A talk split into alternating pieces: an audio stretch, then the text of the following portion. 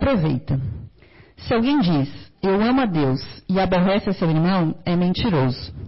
Pois quem não ama o seu irmão, ao qual viu, como pode amar a Deus a quem não viu?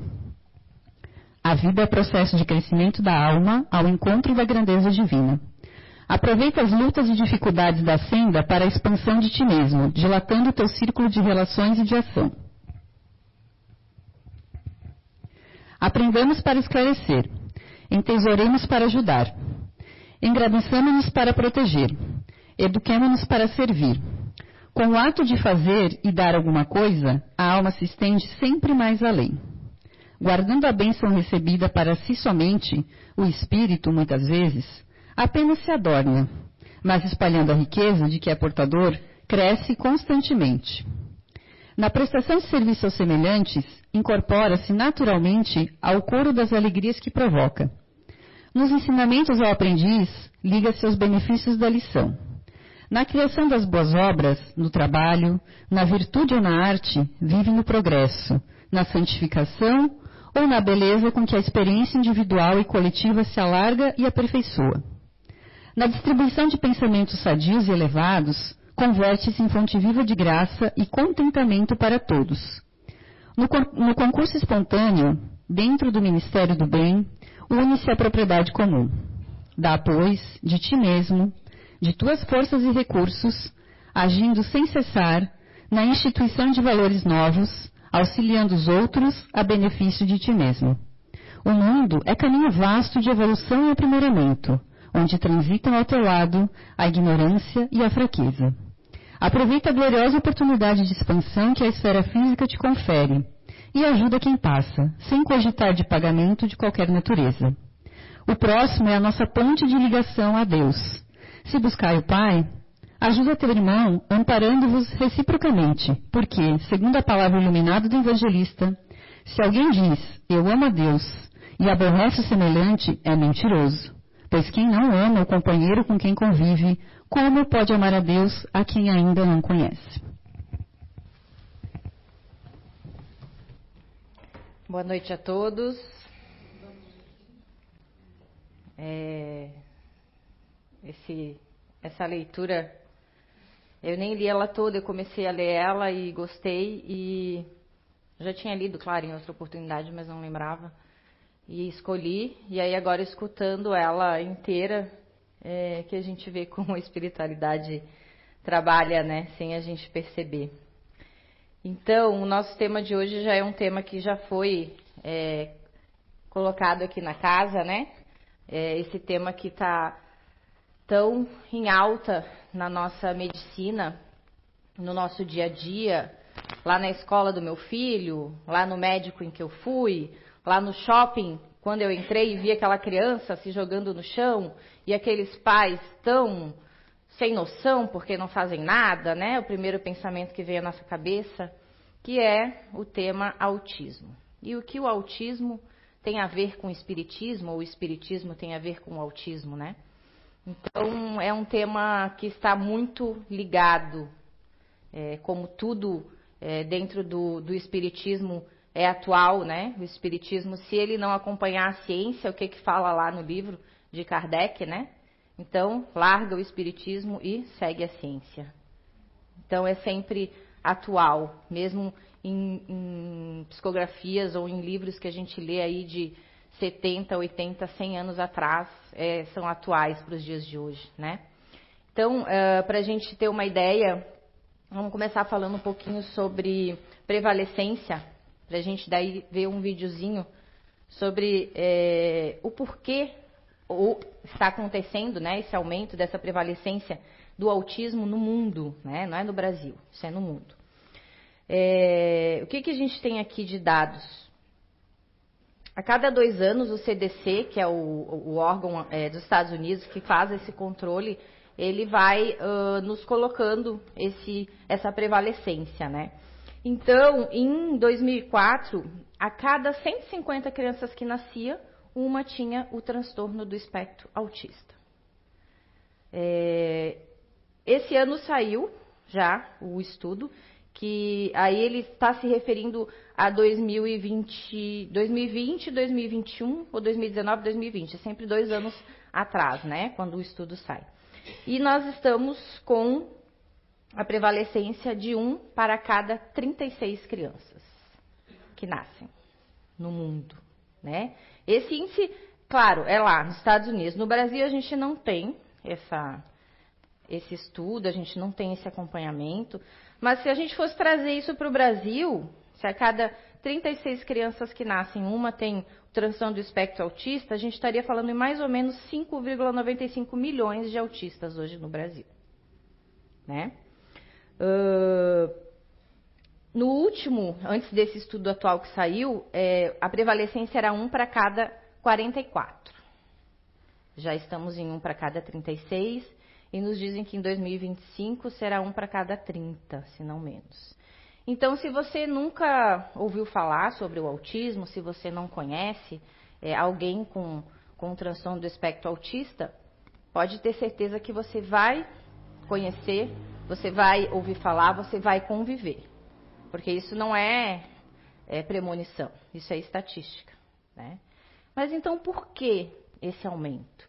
E aí eu quero que o Eduardo coloque para a gente um videozinho.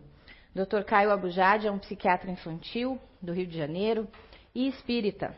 Né? Então a gente encontra muitas palestras dele é, no YouTube, muitas palestras boas, inclusive essa de 2021, né? uma época aí de pandemia que a gente não teve muita. Então a gente vai ver lá 2020, 2021, a gente tem muita coisa boa no YouTube, porque muita gente deu palestra online, né?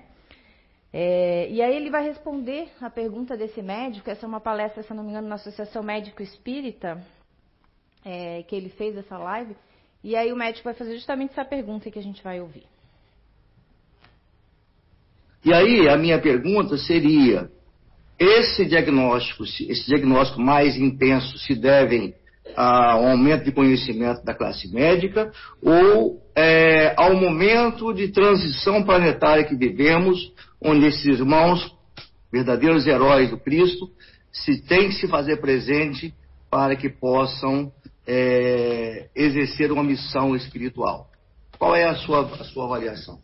Bom, é, as, duas, as duas questões são importantes. Né? Realmente o entendimento sobre o que é o espectro do autismo tem se mudado nos últimos 20 anos. Então, por isso, os diagnósticos, principalmente dos casos mais leves, têm sido feitos, o que antigamente não se fazia. E como os casos mais leves são a maioria dos casos, uma grande parte dos casos não eram diagnosticados. Então a gente chega há 40 anos, 50 anos atrás, a um para cada 10 mil casos, 5 mil casos, e hoje a gente tem uma incidência de um para cada 50 casos. Então, é, houve-se um aumento muito grande no número de diagnósticos por uma melhoria no entendimento do que se é o espectro do autismo, e isso ainda vai aumentar muito mais ainda. A grande questão é que não é só esse fator. Existem um, algumas teorias mostrando que os problemas de neurodesenvolvimento têm aumentado muito geneticamente. Tá? Ao meu olhar, e isso é um olhar individual do Caio, isso não foi lido em nenhum lugar, nenhum espírito me falou nada disso. Tá? Isso foi baseado nas experiências que eu tenho é, ao longo do, do, meu desenvolvimento como espírita e como médico. É, nós temos como André Luiz descreveu muito bem no livro Evolução em Dois Mundos, dois tipos de evolução. Uma evolução na matéria baseada numa transformação que a nossa genética vai recebendo sob o suporte e o apoio dos grandes construtores planetários. Né? Então existe uma, uma, uma sequência, um caminhar genético dos corpos humanos. E de 200 anos para cá, nós sabemos que estes corpos vão ganhar capacidades, habilidades que nós espíritas gostamos de chamar de mediunidade, né? Essa é mediunidade. Para isso nós temos corpos que têm um, antenas bioquímicas e que têm células com um padrão de sensibilidade infinitamente maior ao que a gente tinha anteriormente. E as crianças realmente estão nascendo cada vez mais sensíveis. Essa pergunta, essa resposta continua, mas ela é mais longa, né? Então, é, eu acho que dá para a gente entender um pouquinho, né, do que ele quis dizer. Não sei se vocês conseguiram entender. Então, o, que ele diz que, né, por que há esse aumento de prevalecência? Porque os nossos corpos estão evoluindo, mas o nosso espírito não está acompanhando essa evolução, né? Então, é, a gente está evoluindo fisiologicamente, fisicamente, né? Tudo isso, mas moralmente ainda estamos atrasados para esses corpos que já estão reencarnando na Terra com essa evolução, né? É, eu achei essa resposta bem coerente. A gente, se a gente vai ver respostas é, de, de, décadas atrás, eram muito mais é, subjetivas, mas eu acredito que as, as, as respostas para as nossas perguntas vão vir de acordo quando nós estivermos prontos para entendê-las, né? Então, há muito tempo atrás, é, Divaldo, Chico diziam que o quê? Né? Uma família que recebe uma criança com deficiência, com esquizofrenia, com transtorno do espectro autista, sempre era o quê? o resgate, né? Então, isso vai se mudando, porque daí então tá todo mundo resgatando, né? Um para cada 50, um para cada 36. Então a gente tem que achar aí outras explicações para essas questões que estão acontecendo. Claro, temos aí de 20 a 30% das crianças dentro do transtorno do espectro autista, crianças e adultos, né? É, crianças que estão num grau que a gente chama é, de suporte é, de grande suporte. Seria nível 3 antigamente, a gente mudou agora a nomenclatura, né? Diferente da síndrome de Down, diferente de outras deficiências, o autismo ele tem níveis, né? E esses níveis eles são de acordo ao suporte que essa criança precisa, né? Suporte nível 1, suporte nível 2, suporte nível 3. E o nível 3 são os mais severos, que, é uma palavra que a gente não gosta muito de usar. Então, esses, esses indivíduos com transtorno do espectro autista é, nível 3, é, é, em outras palestras ele também coloca, né, são indivíduos que realmente são não verbais, têm uma deficiência intelectual é, grande e é, tem um sofrimento muito maior, uma sensibilidade desse corpo nesse planeta muito maior. Né? Então, sofre muito mais. E normalmente esses espíritos, sim, estão ligados a histórias de vidas passadas, né? Grande maioria deles relacionadas às nossas guerras, às nossas últimas guerras. Somos a terceira geração pós-guerra mundial. E aí também já entra a epigenética, já entra várias outras questões aí nessa mudança do nosso corpo, né? Então esses espíritos, sim, é, eles são muito auxiliados dentro de um centro espírita quando chegam até a gente. Já tivemos aí muitos que participaram do tratamento na casa. E ele diz que a, a diferença, né, que eu falo assim, né, que maravilhoso que é a gente poder ter um médico, né, psiquiatra espírita. Pensa no atendimento dessas famílias, ter esse conhecimento que ele tem, né, e poder ajudar tanto na, na forma da medicina aqui, quanto espiritual. E ele diz que tem uma diferença enorme, né, numa criança em que a família é, aceita o tratamento, é, faz um tratamento dentro de uma casa espírita com a fluidoterapia, com o trabalho de desobsessão, muitos deles precisam desse trabalho de desobsessão, né, com a água fluidificada e com a evangelização. Né, o evangelizar, que é o que a gente é, é, traz aqui na casa para as nossas crianças, para nós, eles também precisam desse trabalho. É... Hoje eu venho também para a gente falar um pouquinho, é, além do autismo, como eu já estou trazendo alguns dados para vocês, para a gente falar também sobre essa família atípica, sobre essa mãe, sobre esse pai. Eu venho aqui para vocês pensarem um pouquinho nesse mundo, se eu conseguir com que vocês saiam daqui e tenham um olhar diferente para essa família, né, eu já cumpri é, o meu papel. Para a gente ter uma ideia, mães de doenças, mães de, de crianças com transtorno do espectro autista, elas têm uma probabilidade. Esse é um estudo que foi feito é, na Austrália Ocidental e ele pegou é, pessoas que é, de 1983 a 2005 que vieram a falecer, mães, né, de pessoas que tinham desde o transtorno do espectro autista até deficiência intelectual associada, né, alguma doença é, psiquiátrica ou transtorno. E ele fez é, uma comparação de mães que não tinham filhos atípicos com essas mães. Qual era a probabilidade é, maior delas terem, por exemplo, câncer? E aí esse estudo, né, vem nos trazer que 40% delas têm uma probabilidade maior de ter câncer, 150% maior de ter doenças cardiovasculares e 200% maior de ter qualquer outro tipo de doença. Né? Você tendo um filho atípico. Porque tudo é diferente, né? Como ele coloca aqui. É, ela tem, tem mais doenças, tem um estresse físico e emocional no dia a dia, né? Pensa você ter o seu filho e aí ele entrar numa crise. E o que, que a gente faz quando o filho da gente chora, cai, se machuca? Qual é a primeira coisa que a gente faz? Não é abraçar teu filho? Né? Calma, vai ficar tudo bem, eu tô aqui. Pode chorar, eu sei que tá doendo. Mas e se você não consegue fazer isso? Porque o teu abraço é como se fosse uma, agulhas que estivessem enfiando no teu corpo devido à tua sensibilidade sensorial. Né? E aí aquele teu filho está ali no chão, se batendo ou batendo com a cabeça na parede. Então, é essa dor que essa mãe passa em muitos, em muitos dias, né, da vida dela. Então, é, é um estresse emocional contínuo. A gente fala que mãe, porque normalmente é a mãe que acaba levando para as terapias, que acaba. Mas a gente sabe que é uma rede de apoio que existe, que precisa existir por trás dessa família, onde a gente tenha uma criança atípica. Porque senão, mesmo com uma rede de apoio, a gente desaba. Né? Imagina essas mães que não têm essa rede.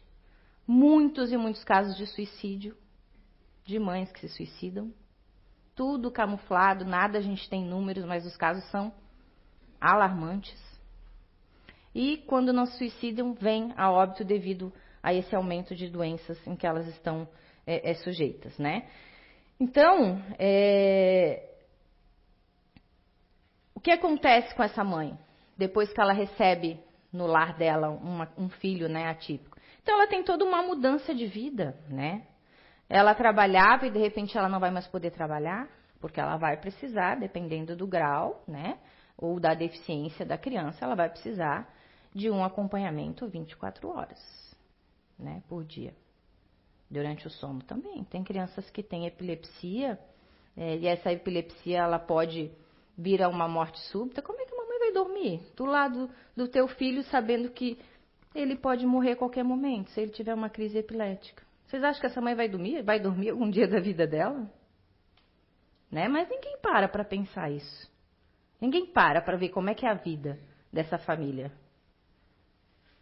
Por quê? Porque a gente não acolhe. A gente, é muito difícil a gente acolher. De várias formas. De várias formas pode ser esse acolhimento. Porque às vezes é difícil para a gente, principalmente a gente, por exemplo, eu não sou uma pessoa muito emocional, sou uma pessoa mais ativa. Mas a gente tem que começar a se colocar no lugar do outro. Né? É, é muito difícil, mas a gente precisa. É, então, em alguns outros trechos de outras palestras que eu, que eu assisti ali, né, voltando ali um pouquinho ao Dr. Caio, é, o, o que, que ele nos coloca, então? Dessa sensibilidade que esse corpo né, volta aqui para a Terra. E aí ele cita uma passagem de é, Os Mensageiros, que diz lá, mais ou menos capítulo 4 ou 5, né? Estou citando é, o que ele coloca na palestra, de que Emmanuel, através de Chico, quando psicografa ali esse capítulo, fala que esses espíritos que estão voltando à Terra, e não só falando dos, das, dos irmãos que são atípicos, mas de todos nós, temos que ter muita coragem, é essa palavra que ele usa, coragem para reencarnar nesse momento na Terra. que é um momento em que estamos passando de um mundo de provas e expiações para um mundo de regeneração, né? E aí pense então a gente reencarnar nesse corpo com toda essa sensibilidade. Não sei se vocês conhecem essas sensibilidades, como que funcionam, né? O cérebro dessa criança, dessa pessoa com transtorno de espectro autista, ele é um cérebro hiperexcitado. As conexões cerebrais, elas não acontecem da mesma forma que nós, que não temos essa sensibilidade, acontece. Né? Então, o cheiro, o barulho, a luz, tudo é mais sensível. Então, tudo muitas vezes dói. Cortar a unha, pentear o cabelo dói. E não é manha, é dor. Né? É dor. Então, quando tiver uma família lá no shopping que a gente não faz ideia se aquela criança é típica ou atípica, ela está se jogando no chão e, e, a gente vê perfeitamente que ela está numa crise, que não é uma birra, que é diferente, né? Então, por favor, não jogue o seu olhar para aquela família e para aquela criança já julgando. Né? Como o Dr. Paulo Liberalesso fala aqui, que foi esse, esse outro médico que eu gosto muito, que, que fala né, dessa pesquisa ali da, da Austrália. Se não for para ajudar, então não atrapalhe. Né? Ah, mas eu não sei como ajudar. Então não julga, não critica. Já está fazendo um grande favor para essa família. Pelo menos seus pensamentos não vão estar tá lá, né, prejudicando ainda mais. Porque a gente não tem essa empatia de se colocar no lugar. Dessa mãe, desse pai, desse irmão, desse vô, desse tio, enfim, de todo mundo, né, de toda a família. É, eu gosto muito é, de uma. Ela escreveu um livro depois, no finalzinho da palestra, a gente vai ver um videozinho ali. É... Ela chama Lau Patun, essa escritora, mãe, né, de um menino que com um ano e oito meses, se eu não me engano, foi antes de dois anos, ele, o corpo dele entrou em um colapso, ele teve um AVC, é, tem uma doença bem rara, depois ela fala ali no vídeo, e ela, como ela diz, ela entra nesse mundo, né? Entra nesse mundo das mães, da solidão das mães especiais. É, segundo a ONU, nós temos um bilhão de pessoas com deficiência, com algum tipo de deficiência no mundo. No mundo em que hoje temos mais ou menos 8,04 bilhões de pessoas. Um bilhão de pessoas tem algum tipo de deficiência, né? Então, é, é, os desafios que ela coloca, né, depois de que isso aconteceu, o filho dela passou 71 dias numa UTI, né, e voltou para casa é, é, é, sendo uma criança com uma deficiência severa, que ele nem sentava mais, né, uma criança que corria, falava, né, como ela diz, é, num domingo à tarde eu estava num parque pulando pula-pula com ele e na segunda-feira a gente estava numa UTI, né? De hospital, onde a gente ficou 70 dias. E a gente não sabe o dia de amanhã. A gente está aqui na Terra para é, é, aprender, né? Como a gente fala aqui, uma anotação que eu fiz. É,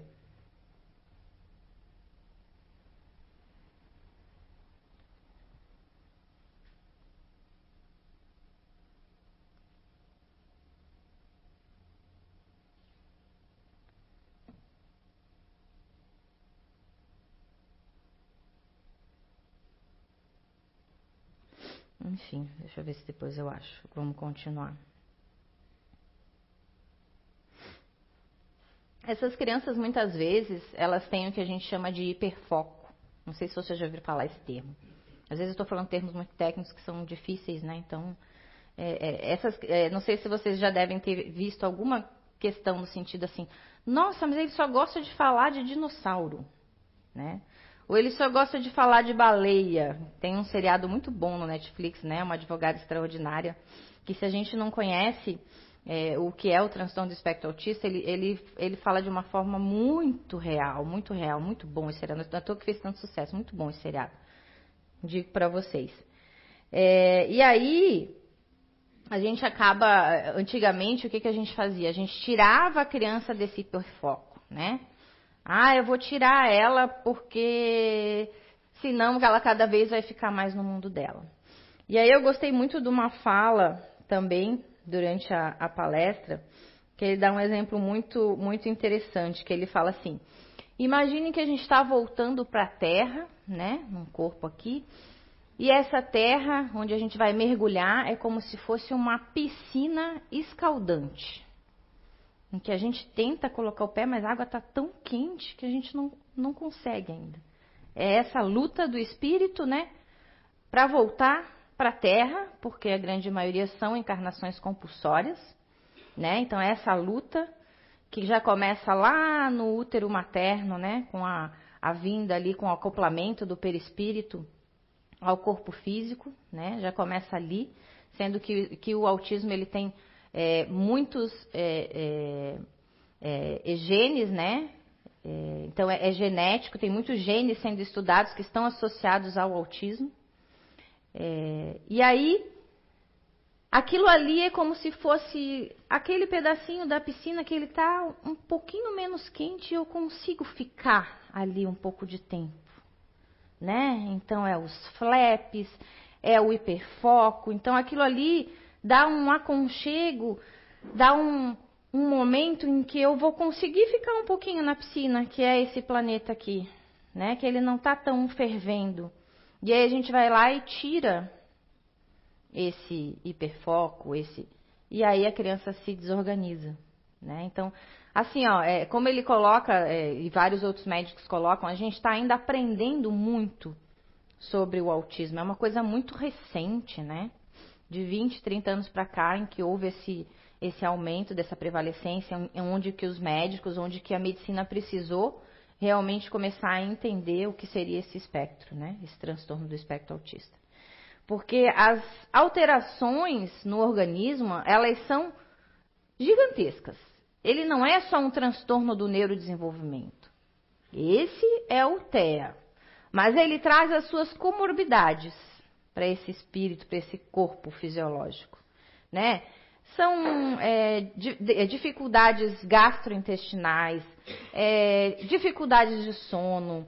É, muitos deles são é, têm é, transtorno opositor desafiador, tem uma hiperatividade. Então, são inúmeras coisas. Tem uma seletividade alimentar, tem essa questão sensorial que eu falei para vocês, dos, a gente chama de transtorno de processamento sensorial. Então, assim, é, um, é uma inúmera.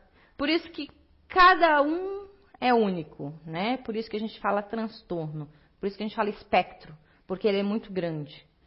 Então, cada criança tem que ser olhada no, no seu individual, e não só a criança, como ele coloca ali sempre, a família né? Então, quando chega essa criança no consultório, ele não pode atender só a criança, ele tem que atender a família.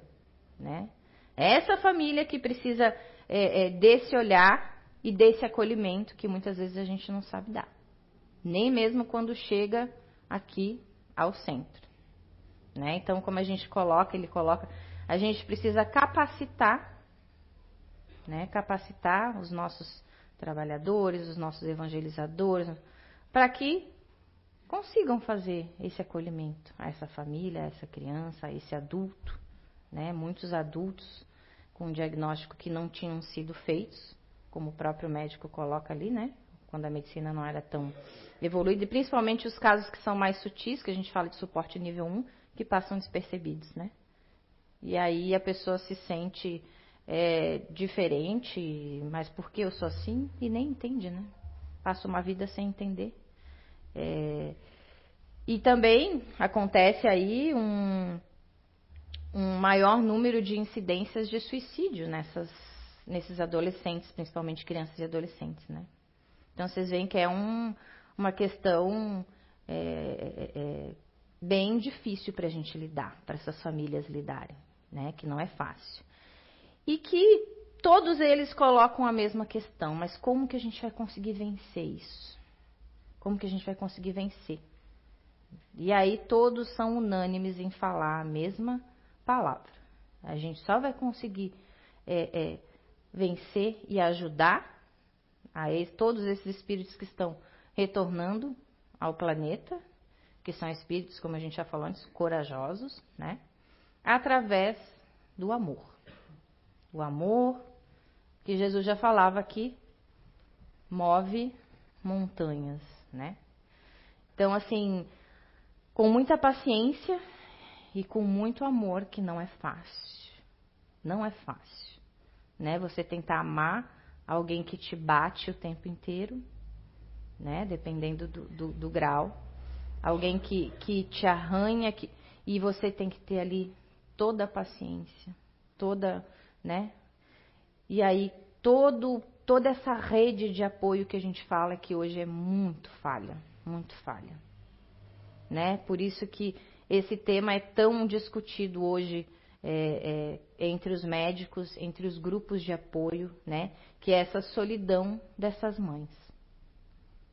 Eu estava fazendo uma conta bem rapidinha, assim, né? Para quem não sabe, a gente tem uma filha com síndrome de Down, T21, a Cissa, que vai fazer 13 anos. E ela tem um provável autismo associado também, né? Que hoje a gente poderia dizer que seria talvez de um suporte nível 1, mas que já foi aí de um suporte nível 2, né? Uma questão sensorial bem aflorada. É, é, mas ali, ainda tirando o, o, o autismo ali, o possível autismo, falando da síndrome de Down, quantas horas da minha vida nesses 12 anos eu passei sentada numa sala de terapia? E aí eu não estou aqui para é, romantizar isso. Como a gente já fez e a gente faz e é preciso fazer, porque a gente sabe que é ela que veio aqui para nos ensinar, né? Que através dela, eu sempre falo, já falei em outras palestras, eu aprendi e continuo aprendendo muito, né? Mas tranquilamente, acho que já por cima, assim, um cálculo que eu fiz bem, bem básico. Claro que quando ela era menor, ela tinha mais terapias, né? Eram três vezes por semana físio, duas vezes por semana fono, fora os médicos. Nem contando médicos, nada, só contando. Acho que mais de 5 mil horas da minha vida já foram. Esperando ela numa sala de terapia. Isso que a Cissa nem precisa de. nem faz tanta terapia quanto uma criança com transtorno do espectro autista. Então eu tenho mães que eu estava calculando assim, que são mais ou menos 10 horas semanais. Isso dá 40 horas mensais. E aí no ano dá quanto? 480 horas? Né? Então a gente está aqui para só para mostrar um pouquinho, bem pouquinho, bem pouquinho mesmo, quase nada da realidade é, dessas famílias, né? Do, do, que, do que é não só o autismo, mas de uma criança com paralisia cerebral, com deficiência intelectual, com deficiência visual, com deficiência auditiva, né? E eu tenho o privilégio hoje de conviver com todas elas. Nesses últimos sete anos da minha vida, é, eu trabalho num, num, programa em que a gente trabalha a atividade física, né, o esporte para pessoa com deficiência. Então, como o, o, o, Caio coloca aqui no início, e eu sempre pensei isso também, sempre quando eu falo com as famílias, eu, eu, eu usava essa, esse termo assim, né? Então, os meus maiores professores e mestres que eu tenho são quem? Os meus alunos e as minhas famílias. A gente aprende muito com um curso, com uma palestra, mas nada comparado com a troca diária. Né? Eu atendo hoje em volta de 30 a 40 crianças dentro do transtorno espectro autista e síndrome de Down. Então, são 30, 40 histórias, né? porque eu sempre faço questão de me envolver né, na história de cada família, no atendimento que cada criança faz, nas terapias que eles fazem, para tentar ajudar no que eu puder. E aí o mais triste, assim, que é a nossa realidade do nosso país, é que a gente não tem um sistema público que possam assessorar essas famílias. Então, assim, ou você tem condição de ter um plano de saúde, de pagar uma terapia particular, ou então seu filho muitas das vezes não tem atendimento. Nesse caso. Então, como é que vocês acham que essa mãe vai se preocupar com ela se nem o filho dela que precisa de tanto atendimento está tendo? Né? É... A doença do corpo é a cura da alma. Eu gostei muito dessa frase. Então a gente sabe, né? Nós aqui espíritas é, não mais do que ninguém, mas a gente sabe que tudo tem um motivo. Só que a gente não pode se apoiar só nisso, porque senão a gente fica é, cruel com a gente mesmo. Então, a gente não se dá a oportunidade de muitas vezes passar pelo sofrimento que a gente precisa passar para crescer. Não, eu não posso passar por isso, porque eu sei que se a Cissa veio na minha família, na nossa família, é porque a gente tem um resgate. Tudo bem, ok, eu sei, a gente tem, e eu vou aprender com ela, ela vai aprender comigo e com todos nós. E graças a Deus com a nossa rede de apoio, que é maravilhosa, né? Pai, mãe, vovó, é, tios. Então, assim, eu penso quem não tem, né, essa rede. Quem é uma mãe que teve um, o primeiro filho com um diagnóstico, e aí o marido, porque não aguenta, né? Porque não é fácil um relacionamento é, onde a gente tem um filho atípico, né? É, se separa e essa mulher fica sozinha com esse filho. Não, mas ela é forte. Ela foi a escolhida de Deus. Deus não dá uma pedra maior que você não pode carregar. É essas frases que a gente escuta muitas das vezes, mas não é essas frases que a gente quer escutar naquela hora. Eu sei de tudo isso. Mas naquela hora eu quero me permitir. Né? E eu preciso de acolhimento e eu preciso de apoio. E a gente sabe que a vida vai ser assim. E vai ter as fases maravilhosas, vai, mas vai ter as fases que não são tão boas. E como dizia Chico Xavier, a gente tem que pensar o quê? Isso passa.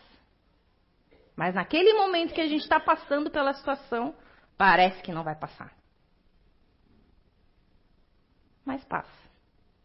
Né? E só através realmente desse apoio, desse acolhimento que a gente tem, é que a gente consegue passar. Porque senão, como a gente vê aqui, né, todos os médicos, psicólogos, não conseguiria.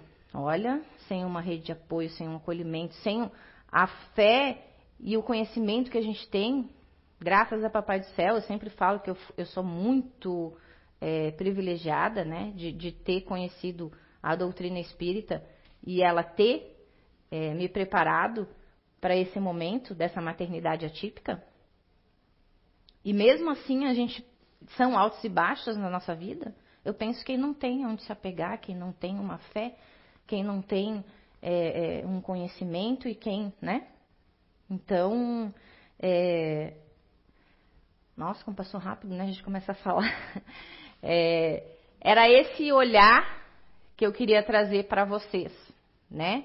Do autismo, mas eu tenho certeza que em qualquer lugar que vocês forem lá e colocarem autismo, vocês vão ter é, muitas explicações técnicas que eu já passei aqui também, de, de tudo, né? É, o, como é um diagnóstico de uma criança com autismo.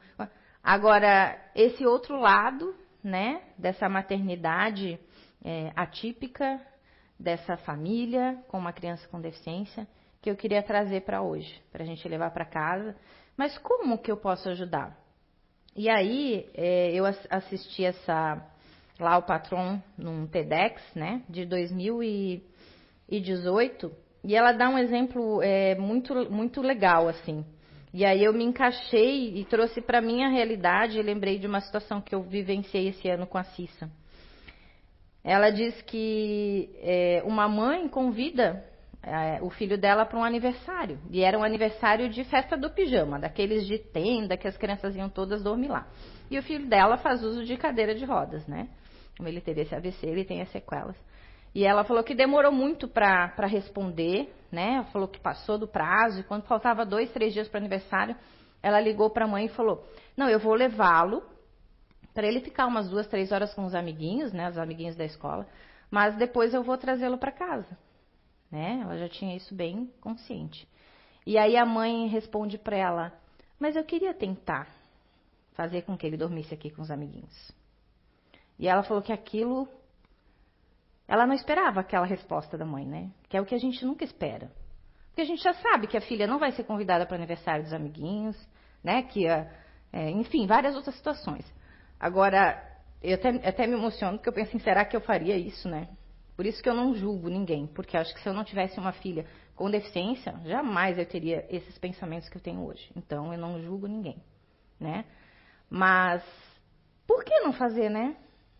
Por que não tentar, como ela disse? E ela disse que foi a primeira vez que ela se sentiu uma mãe típica, aquela que ficou do lado do celular a noite inteira para ver se o celular tocava e o filho estava lá, se divertiu, foi o último a dormir, entrou no clube das meninas, ela disse, fez uma bagunça e passou por aquilo, né? Então, o que, o que, que ela coloca aqui, e aí eu trago isso para vocês, a Cissa, há uns dois anos já o pessoal do programa onde eu trabalho está querendo levar ela para uma competição. A gente tem as competições que as crianças viajam e tudo, né?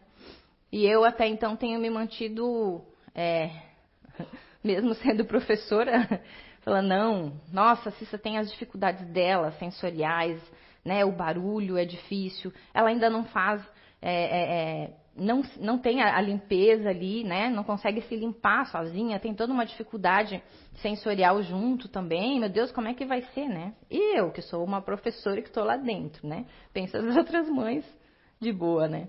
E aí esse ano a gente deixou ela aí, claro que eu fui junto, mas ela ficou num outro quarto com uma outra professora, com a outra amiguinha, né? A professora até hoje ela chama de colega de quarto, ficou no hotel, né?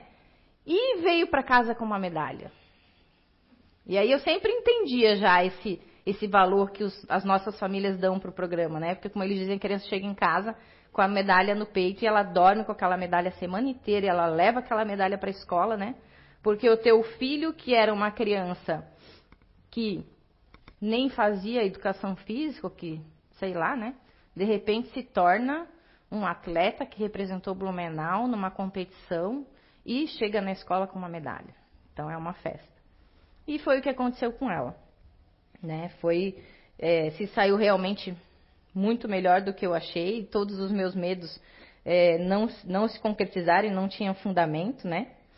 Então, é, é, os medos impedem a gente de viver as experiências importantes que às vezes eles precisam viver, né? Então, eu vou deixar agora para vocês um videozinho final dessa mãe que eu falei para vocês, que é repórter e que fala desse, desse livro dela, né? 71 Leões, se eu não me engano é o nome.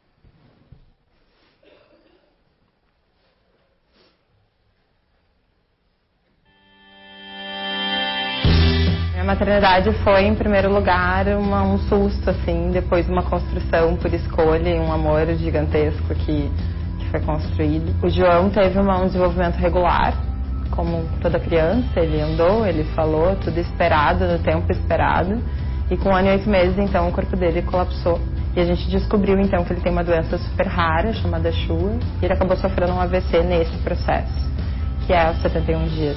Então, a gente viveu esses 71 dias, que agora se transformaram num livro que se chama 71 Leões, e foram dias muito desafiadores, assim, né? Que é a vida realmente virando do avesso e o processo de entender aquilo que o João tinha, que é essa doença muito violenta e que ele vai ter pro resto da vida, e entender que a vida não seria mais como era antes, né? Que é, é até hoje tem mães que me procuram e falam como é que tu fez o teu processo de aceitação e eu não tenho uma receita para dar um caminho, um mapa, mas é vivenciando, entendendo, realmente olhando o que está acontecendo. Dizem que o caso dele é um milagre, eu sempre digo um milagre muito suado, porque a gente trabalha para esse milagre todos os dias, né? Mas é um menino que voltou a cantar, que está desenhando, que está indo na escola, que está no tempo regular na primeira série. Então, muitas conquistas que disseram que iam ser impossíveis e que ele foi ganhando muito por isso, assim, um trabalho suado de esforço, de desejo de todas as pessoas envolvidas, é ele mesmo, muitos méritos para ele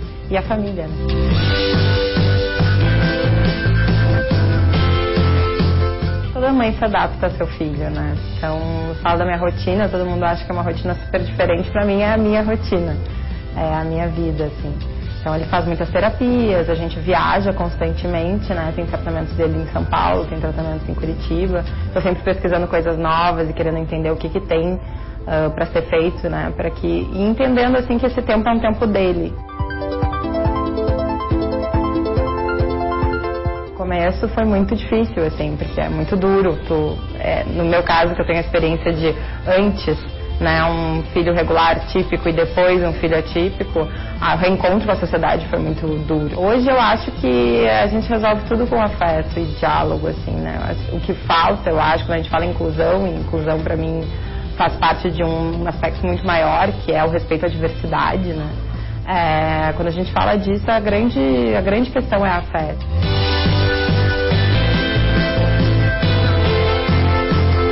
prognóstico não é uma caixa fechada, não é um destino, não é uma sentença. É, a gente sempre pode tentar mais e eles são incríveis. Uh, eu diria para ela também que ela não só cuida de um filho, que só cuidar de um filho nesses casos é muita coisa e o que ela faz é incrível e potente para a sociedade toda e aquilo que ela aprende vai ser útil depois, não só para ela. E que ela não está sozinha também. Somos muitas e dividir é muito fundamental. Assim.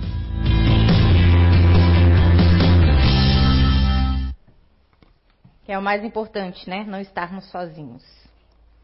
Uma boa semana para vocês. Vamos nos preparar para o passo, então.